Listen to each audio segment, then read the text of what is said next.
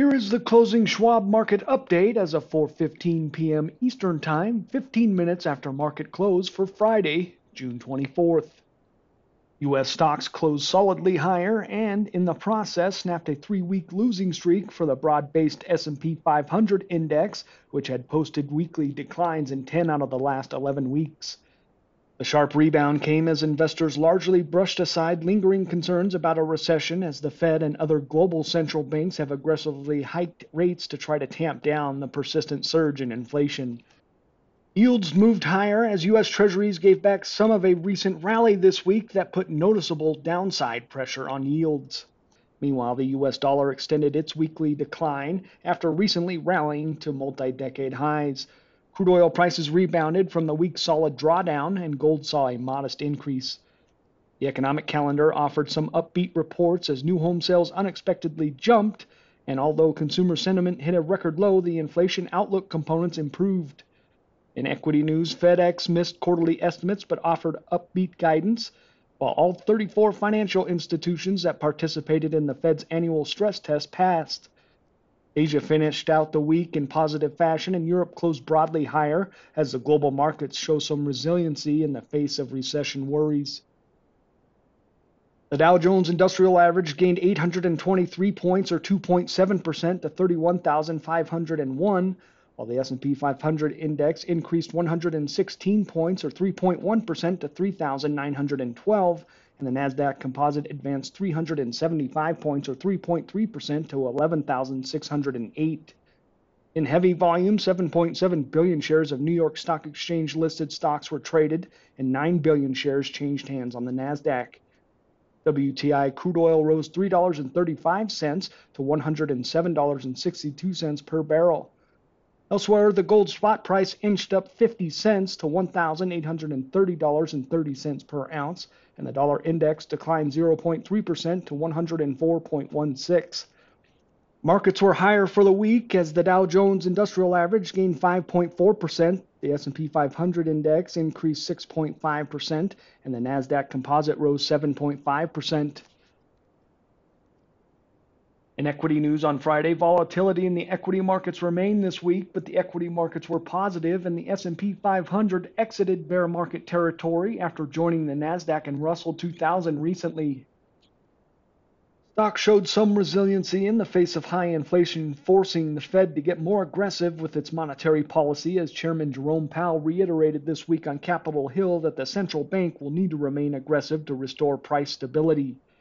His comments came after the Fed raised the target for the Fed funds rate by 75 basis points last week and suggested more hikes of that magnitude could come, as discussed by Schwab's chief investment strategist Liz Ann Sonders in her article, Fed Goes for Inflation's Jugular with 75 basis point rate hike. Liz Ann examines the rate hike and how the Fed vowed to forcefully tackle inflation while conceding the path to a soft landing has become, quote, more challenging, end quote. Recession chatter has picked up as a result, contributing to the market volatility.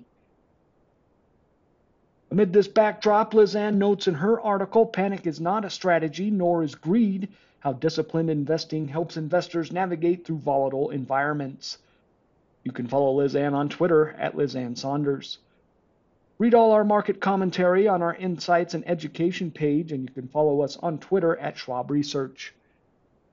FedEx Corporation, ticker symbol FDX, reported adjusted fiscal fourth quarter earnings per share of $6.87, one penny shy of the FactSet estimate, as revenues rose 8% year over year to $24.4 billion compared to the street's forecast of $24.5 billion. FedEx said it saw lower shipment demand due to slower economic growth and supply chain disruptions, as well as higher purchase, transportation, and wage rates though it saw higher revenue per package, including increased fuel surcharges. However, the company issued adjusted fiscal 2023 earnings per share guidance that topped expectations. The company said its foundational investments have set the stage for a strong fiscal 2023, and as it moves forward, its focus will be on revenue quality and lowering its cost to serve. Shares were nicely higher, Financial sector was in focus after all 34 of the institutions passed the Federal Reserve's annual stress testing of their balance sheet. which showed they could withstand a severe recession. The results were not surprising, but they do pave the way for potentially more capital to be returned to shareholders in the form of dividend increases and share buybacks. Financials were among the best S&P 500 performance and helped lead a broad-based sector rally. In economic news on Friday, the June final University of Michigan Consumer Sentiment Index was revised unexpectedly to a record low of 50.0 from the preliminary 50.2 figure where the Bloomberg consensus estimate called for it to remain. The downward revision came as the current conditions portion of the survey was adjusted to the downside, while the expectations component was revised higher but remained depressed. The overall index was below May's 58.4 level, and the all time low came as both current conditions and expectations were down sharply month over month. The one year inflation forecast was revised lower to 5.3% from the preliminary estimate of 5.4%, where it was expected to remain, and matching May's rate. The 5 to 10 year inflation forecast was revised lower to 3.1% from the preliminary read of 3.3%, where it was expected to remain, but above May's 3% rate.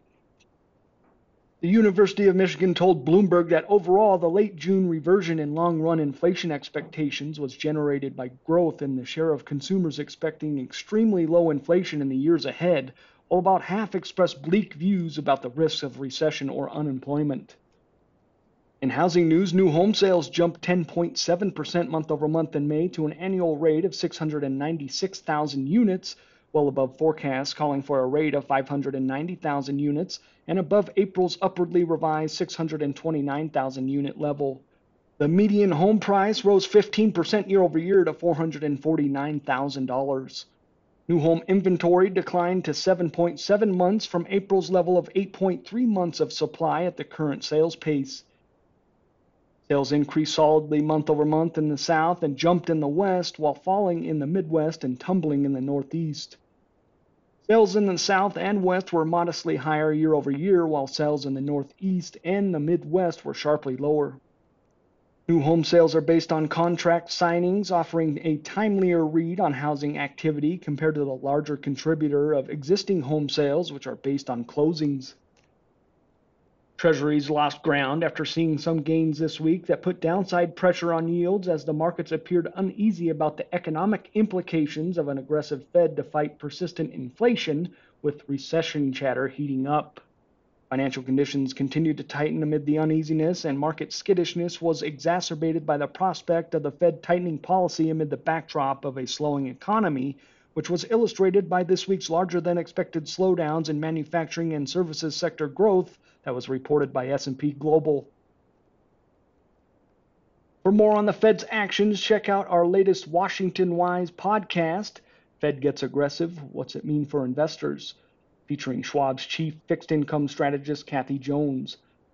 Also, be sure to follow Kathy on Twitter at Kathy Jones. The yield on the two year Treasury note was up two basis points to 3.04%.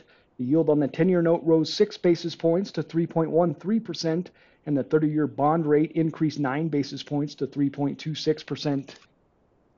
Next week's domestic economic calendar will bring some key reports that could garner attention, with reports worth noting including preliminary durable goods orders, consumer confidence, personal income and spending, weekly initial jobless claims, and the ISM Manufacturing Index. Also, the Fed will stay in focus as Chairman Jerome Powell will participate in a European Central Bank summit while notorious hawk St. Louis Fed President James Bullard will also speak next week. Overseas European equities closed higher as the Asian markets broadly advanced and as U.S. stocks extend strong weekly gains to provide a positive backdrop. The equity markets have shown some resiliency in the face of continued volatility and rising concerns about a potential global recession as monetary policies on both sides of the pond tighten to try to cool off festering high inflation pressures. Schwab's chief global investment strategist Jeffrey Kleintop, CFA, offers his latest article, Recession The Risk is in the Reversal, where he discusses how investors often notice the overall direction of markets and how missed changes in asset classes under the surface could see a shark attack take a big bite out of unprepared portfolios. You can follow Jeff on Twitter at Jeffrey Kleintop. Most markets were higher for the week except for Germany as the markets digested some lackluster data. UK retail sales declined in May while German business confidence for June deteriorated with expectations leading to the downside. The euro and British pound nudged higher versus the US dollar, and bond yields in the eurozone rebounded after seeing heavy pressure as of late on recession worries, while yields in the UK were lower. The UK FTSE 100 index was up 2.7%. Germany's DAX index rose 1.6%. France's CAC 40 index gained 3.2%. Spain's IBEX 35 index advanced 1.7%. Italy's FTSE MIB index increased 2.3%, and Switzerland's Swiss market index rallied 3.5%. Elsewhere, stocks in Asia finished out the week in positive fashion, with the recent drops in global bond yields appearing to offer a reprieve and boost growth related sectors, notably technology. However, the downward pressure on yields suggests that the markets remain skittish regarding a potential recession unfolding amid the backdrop of tightening monetary policies in North America and Europe. Meanwhile, expectations remain that China could deploy further stimulus measures to help stabilize its economy that has slowed and been exacerbated by the recent COVID induced lockdowns. Schwab's Jeffrey Kleintop discusses in his article, Recession in China, how China's economy and consumer market has likely slipped into a recession, at least by China's standards. Jeff takes a look at the short term and long term impacts of any extended disruption of the lockdowns on consumer spending and business output. In economic news, Japan's national consumer price inflation held at April's 2.5% year over year pace in May, matching expectations but still well above the 1.2% rise seen in March. Japan's Nikkei 225 index rose 1.2%, with the yen continuing to stabilize and trim some of a recent plunge versus the US dollar that has come as the Bank of Japan holds onto its ultra loose monetary policy. China's Shanghai Composite Index increased 0.9%, and the Hong Kong Hang Seng Index gained 2.1%. Australia's S&P ASX 200 Index advanced 0.8%, India's S&P BSE Sensex 30 index traded 0.9% to the upside, and South Korea's Kospi index led the way, rallying 2.3%. Next week, the international economic calendar will be dominated by a flood of June manufacturing PMIs, headlined by the first looks at activity out of China and India.